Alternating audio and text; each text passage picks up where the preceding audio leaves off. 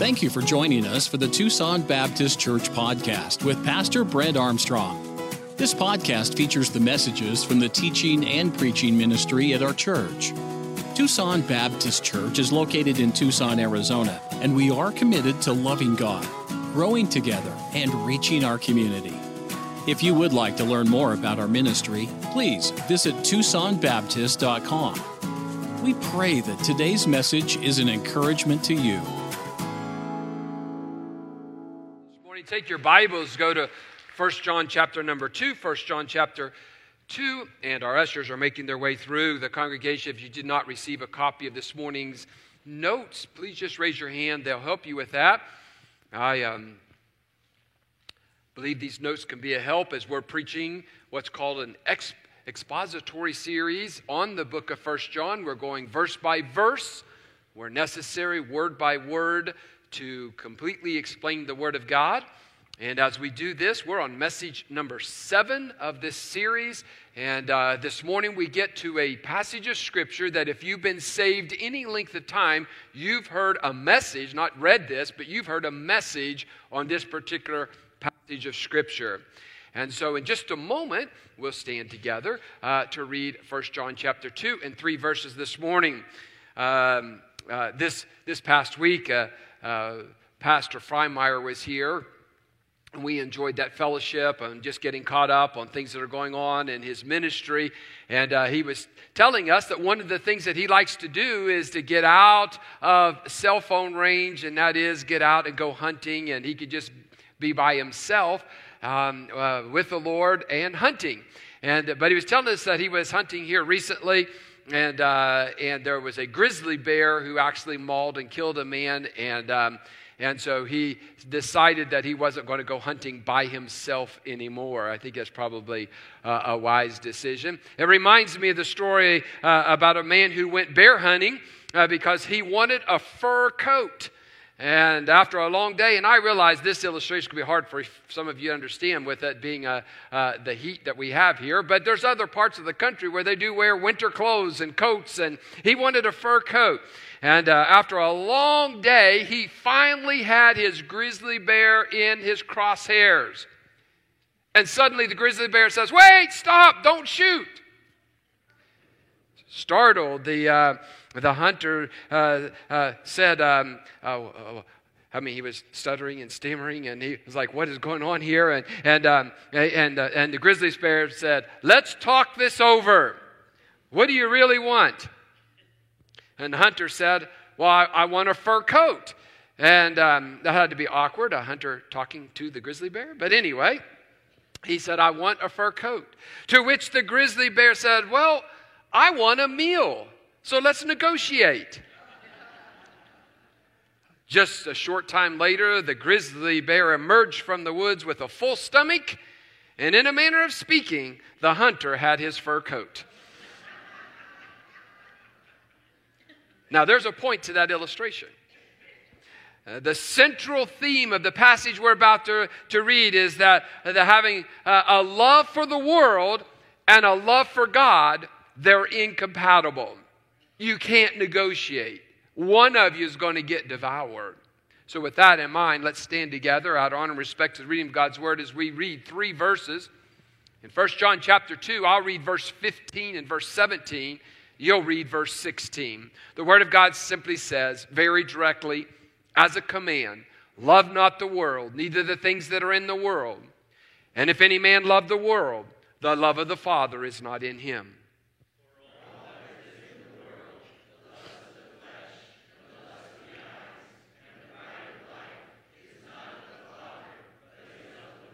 And the world passeth away, and the lust thereof, but he that doeth the will of God abideth forever.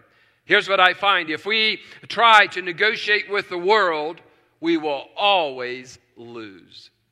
Just like the silly illustration of a hunter negotiating with a grizzly bear, he had no chance but to lose. And when we try to negotiate with this world, we're negotiating with the devil.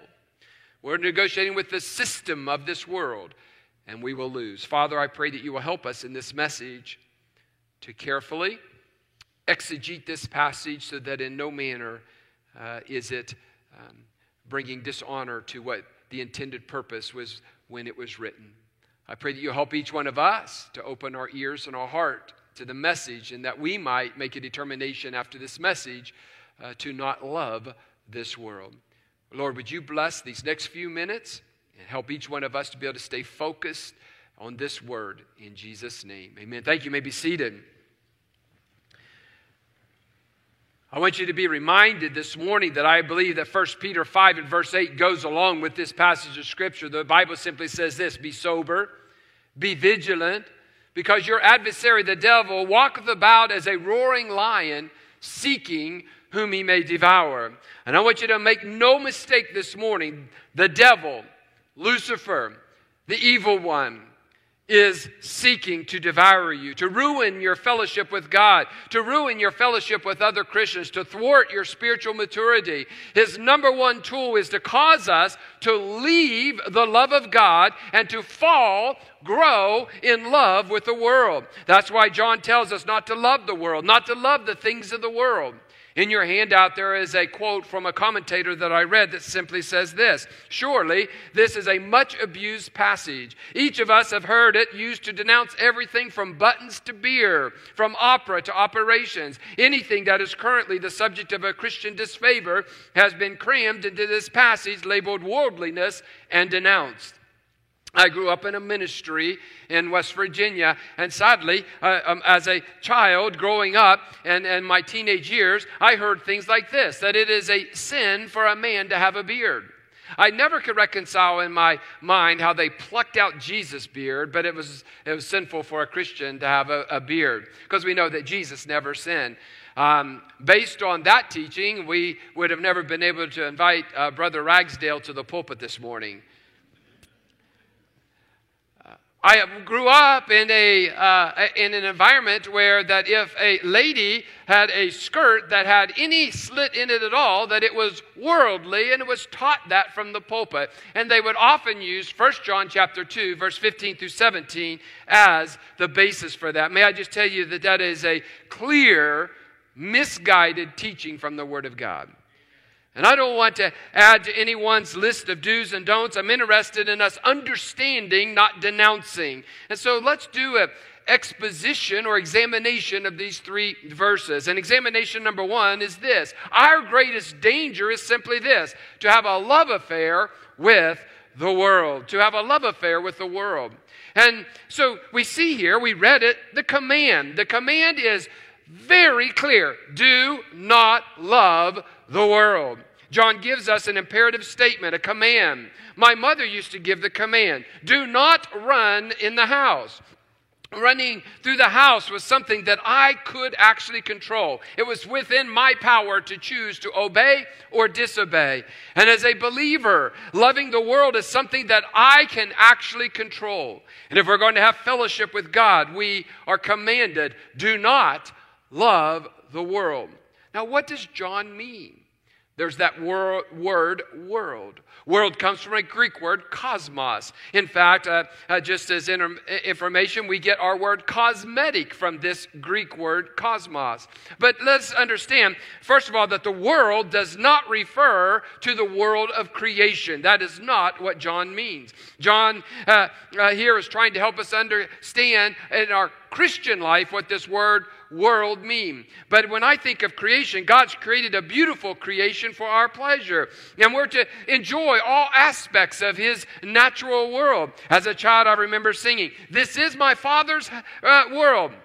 I rest me in the thought of rocks and trees, of skies and seas. His hand, the wonders wrought. How many of you remember that song? Uh, uh, an old song. Probably my children and my grandchildren have never heard that song. A few. Uh, the second thing I see here is that the word uh, or term world does not refer to the world of humanity. It does not refer to creation. It is not referring to the world of humanity.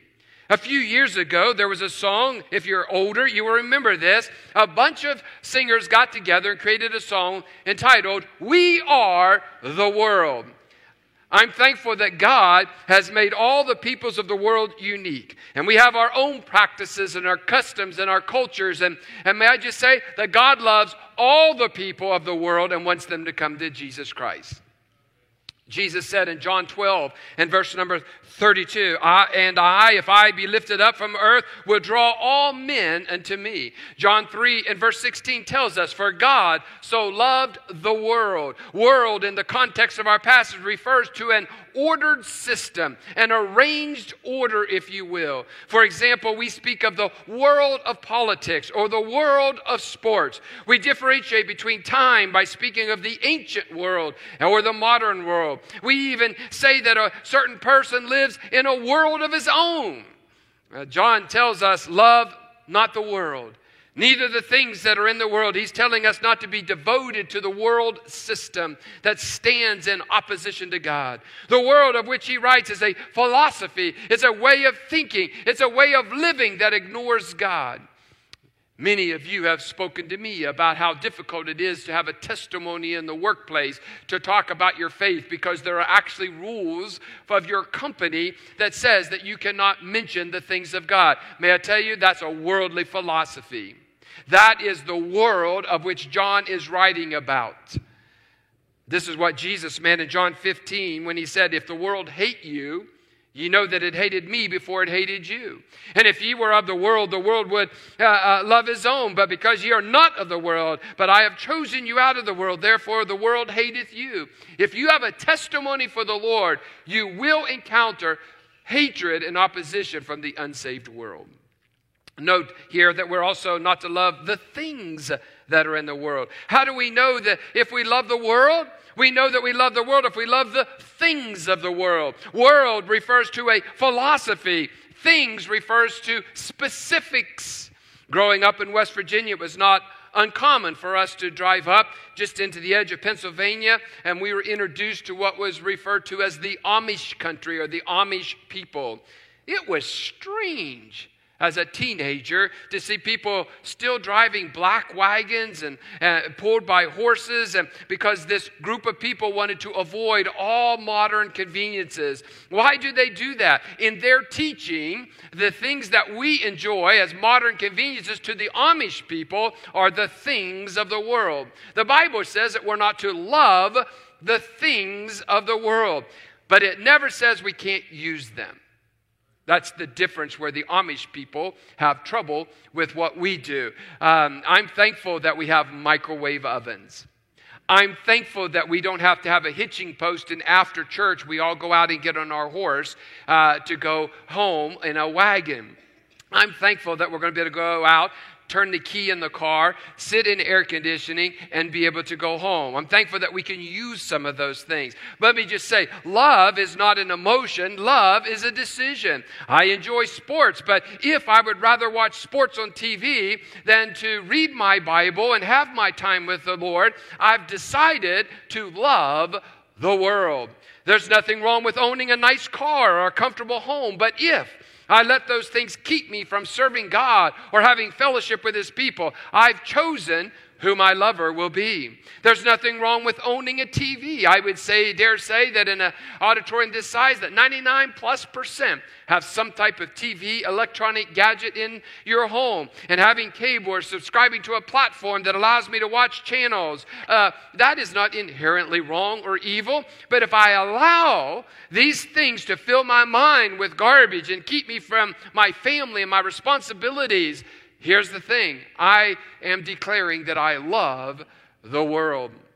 I can invest my money wisely, and we should do that. But if I fail to use it as God tells me to do, I'm loving my money more than I love God. It really impacts every area of our life. God is not giving us a choice, He's executing a command here. He says this Do not love the world. And in this context of spiritual maturity, we're taught to decide to obey God. Seek ye first the kingdom of God and his righteousness. I also see a principle here. There is the command, but the principle is we cannot love the world and love God. It's incompatible. It's not possible to have a love for both. John says, If any man love the world, the love of the Father is not in him. The love of God is the antithesis of the love of the world. Jesus said in Matthew 6, verse 24, No man can serve two masters, for he either he'll hate the one or love the other, or else he'll hold to the one and he'll despise the other. Ye cannot love God and money or mammon we must decide what or whom we will love. As you're thinking right now, what is your greatest love? Is it a person, a possession? Is it yourself, which is pride? What is the greatest object of your affection? There are a lot of believers who choose to love the world, and we we termed that a, a, a, week or so ago as baby Christians. And we remember that the chief mark of spiritual maturity is love, the love of God spilling over and out of our lives. And if we decide to love the world, the Bible teaches us that God's love will not flow through us. So if I have a love affection for the things of the world, it is impossible for God's love to spill out. Sometimes we love the world because we fail. We make a decision. We decide um, uh, not to love God. And so there's a, there's a, uh, within our own ability to make that decision love the world or love God. We tend to drift away from God slowly. We, here's how it happens we ignore prayer and Bible study. Then we miss a worship service here or there. And then we stop giving. And before we know it, we have slipped slowly far away from God. And I believe that every one of us this morning, we could identify someone that falls in that category. Someone has said this Most Christians have just enough of God to be miserable in the world, and just enough to the world to be miserable with God. I think that's what describes a lot of Christians today. They're miserable because of that constant pull and tug to love the world, love God, love the world, love God. And they have failed to make the decision to obey the command. Man is designed to worship, and we either worship the one true God or we worship something else. In Kyoto, Japan, is an unusual place of worship. There's a place called the Temple of the Thousand Buddhas, where people can literally design their own deity. At this temple, there are more than a thousand likenesses of Buddha, and each one of them is slightly different. The worshiper can pick and choose the one he likes best, and often he finds a, a, person that looks closely to himself. And then here's what happens at that temple they bow down to worship that deity, which is a dead piece of rock, stone, clay, and yet they will give uh, their loyalty and affection to someone that they believe is in their own image. And, but I'm saying this morning, if we decide to love God by obeying Him, we deal with our sin, and ultimately our desires to look more like Him rather than ourselves. Moses chose not to love this world um, he chose not to love Egypt. He chose not to love the things that the world offered. In fact, in Hebrews 11 and verse 25, it says that he, choosing rather to suffer affliction with the people of God than to enjoy the pleasures of sin for a season, esteeming the reproach of Christ greater riches than the treasures in Egypt. Moses made a decision I'm going to love the world or I'm going to love God. Examination number two that we read this morning, we find in verse 16. And our greatest compromise is a word called lust. Our greatest compromise is this word called lust. God has given us desires for the necessities of life. What are they? Food, clothing, shelter, sleep. But lust happens to be a perversion of those natural desires that God has instilled in us. Like a runaway roller coaster, lust is a natural desire that's out of control. Lust is a natural desire on steroids. Lust is a natural desire that has gone bonkers. It's out of control. John says this all that is in the world can, uh, can be divided into three categories of compromise and in them, we see Satan's tracks that stretch back all the way through the pages of Scripture to the Garden of Eden. And he lists these three areas. He lists the first one as the lust of the flesh. The lust of the flesh refers to illegitimate physical cravings, the longing to fulfill bodily appetites in a sinful manner. In the garden, Satan lured Eve into sin with a luscious piece of fruit that he said was good for food. We understand the lust of the flesh every time we go to a restaurant with a buffet or a food bar. We may have a legitimate need for food, but often we give our appetites over to this word called lust. What is lust? Lust is a natural desire to eat that's out of control that causes us to overeat. Who really needs a chicken fried chicken, fried fish, enchiladas, vegetables, and pie all in one meal? Americans. And you know how I know that? Because marketers, they understand the lust of the flesh. If only the food on television really looked in real life like it does on television. If only those things that they put on television really were that experience. Have you ever watched a beer commercial?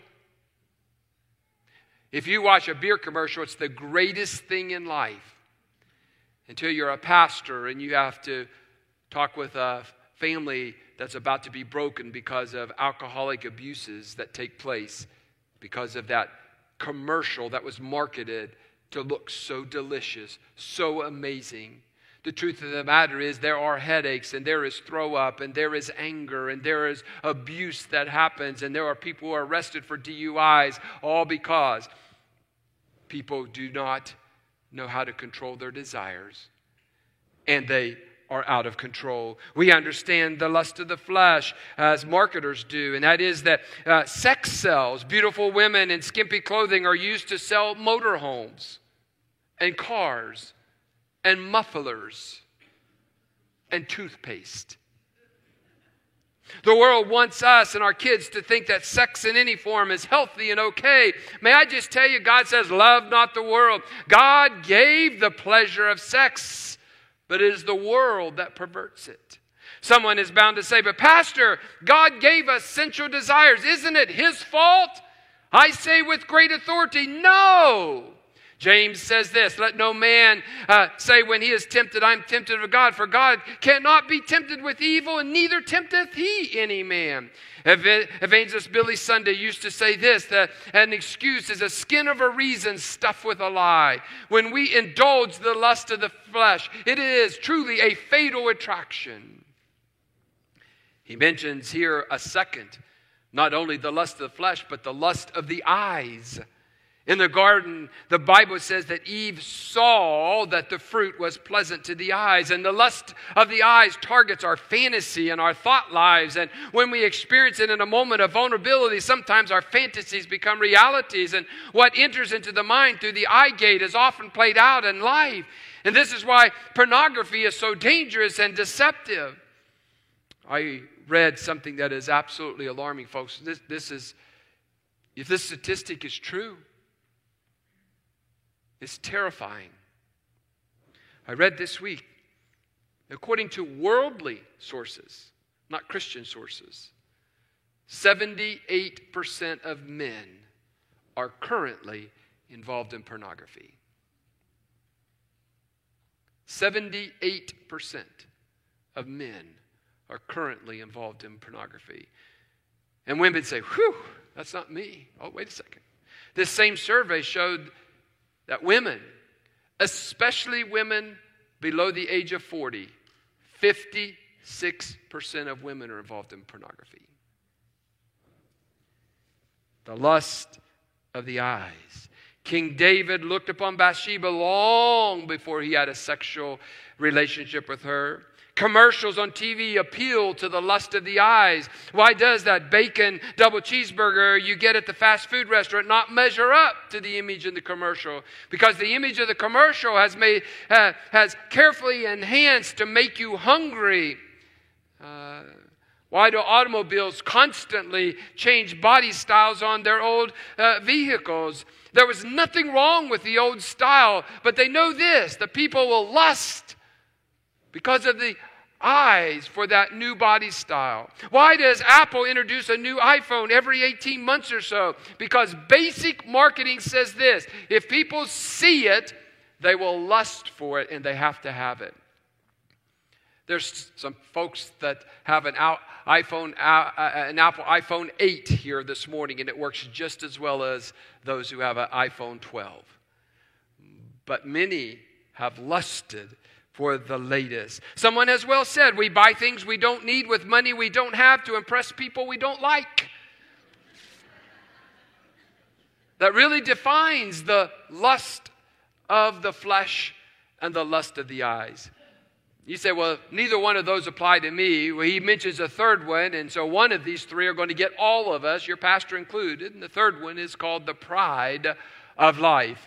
John has saved the most devious and tricky lust for last, called the pride of life. Pride is the out of control desire to awaken envy and admiration in other people. In the garden, Satan uh, tempted Eve with the fruit that was desirable to make one wise. He told her that if she ate it, her eyes would be open and she would be like God, knowing good and evil.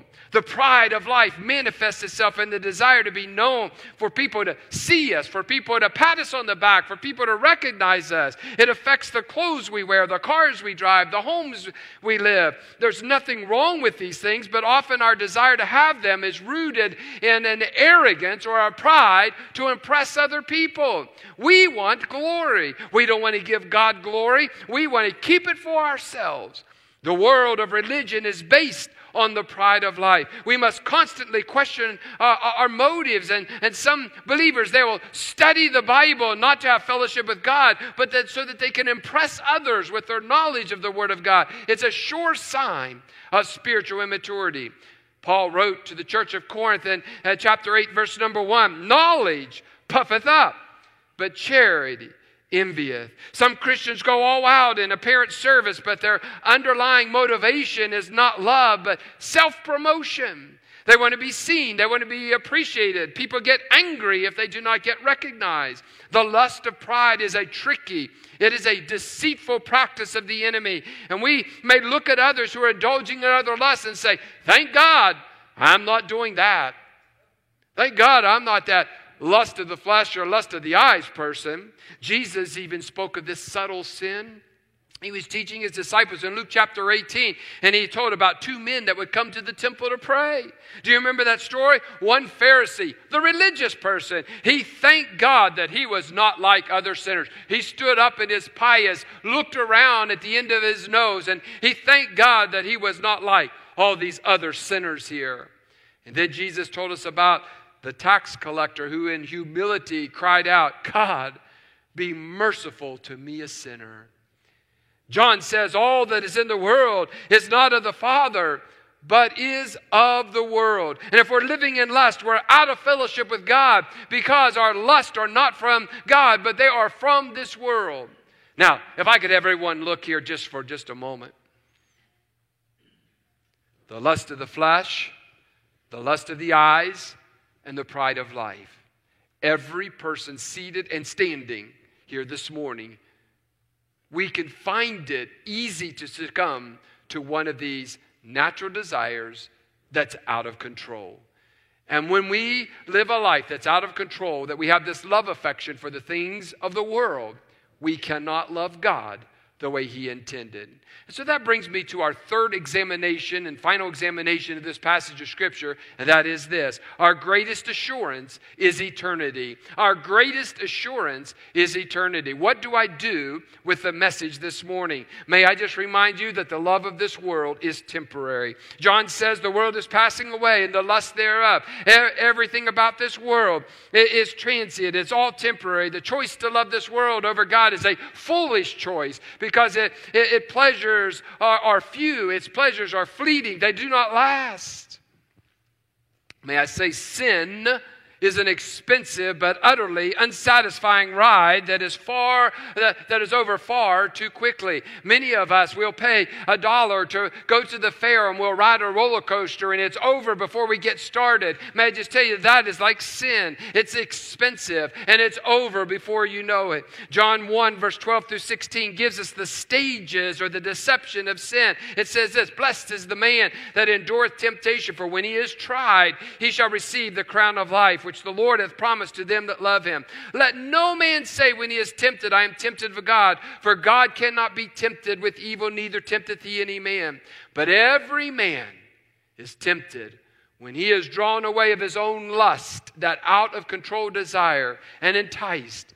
And then when lust hath conceived. In other words, it begins in our mind, it begins in our ear gate, it begins in that thinking way more of ourselves than we should. When lust hath conceived, when it has been birthed, when it has grown up inside of us, it bringeth forth sin.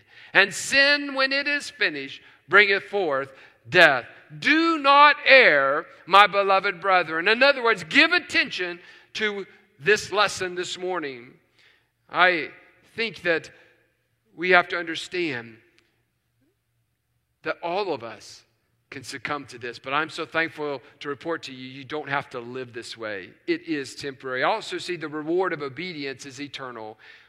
The reward of obedience is eternal. John says, He that doeth the will of God abideth forever. The great uh, reformer Martin Luther, he wrote this I've held many things in my hands, and I've lost them all. But the things that I've placed in God's hands, I still possess. We began with a command and we're going to finish with a question. The command is this do not love the world. That's its philosophies, that's the things that are in the world. But it is, this message ends with a question Do you love the world or do you love God? Do you love the world?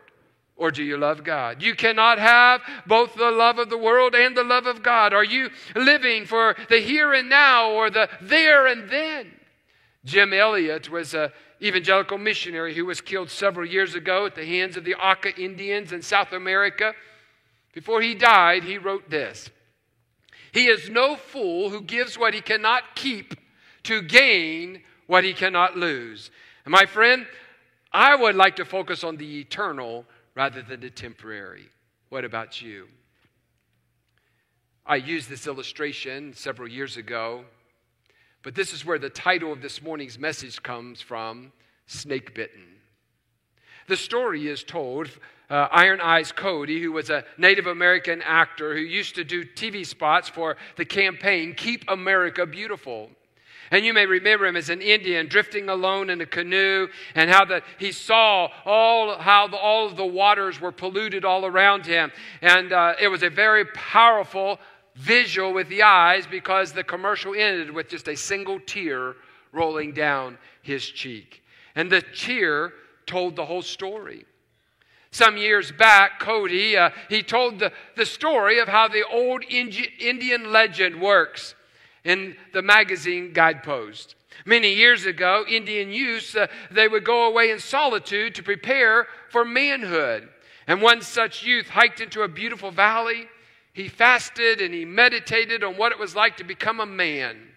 He was on his third day and he looked up the surrounding mountains and he noticed one tall, rugged peak out in the distance. And it had the dazzling snow on top of it. He said, I will test myself against that mountain. And he put on his buffalo hide shirt. He threw his blanket over his shoulder and he set off for the peak of that mountain in the distance. And when he reached the top, he stood on the rim of, that, uh, of what he said was the world as he looked out, as he was so high up in the air. He could see forever, it seemed like. He heard a rustle at his feet and he looked down and there at his feet was a snake. The story is told before he could move, the snake spoke to him. The snake said, I'm about to die as it was shivering. It's too cold for me up here. I'm freezing. Uh, there is no food and I am starving. Put me under your shirt and take me back down to the valley. This Indian lad on his journey pilgrimage to adulthood, who had been out now several days and had traveled through the valleys and up the side of the mountain, all as a single young man. He said, No, I have been forewarned. I know your kind. You are a rattlesnake, and if I pick you up, you will bite me. Not so, said the snake. I will treat you differently. If you do this for me, you will be special. I'll not harm you. The youth, he resisted as the conversation went back and forth. But the snake was so persuasive and it had its beautiful markings. And at last, the youth picked it up. He tucked it inside his buffalo uh, jacket. And he began to make the journey back down to the bottom of the valley. As he reached the bottom of the valley, suddenly from within, the snake bit him. But you promised, said the youth. And the snake said these words You knew what I was when you picked me up. And then it slithered away. I'd like to remind you this morning if we try to negotiate with the world, we will lose.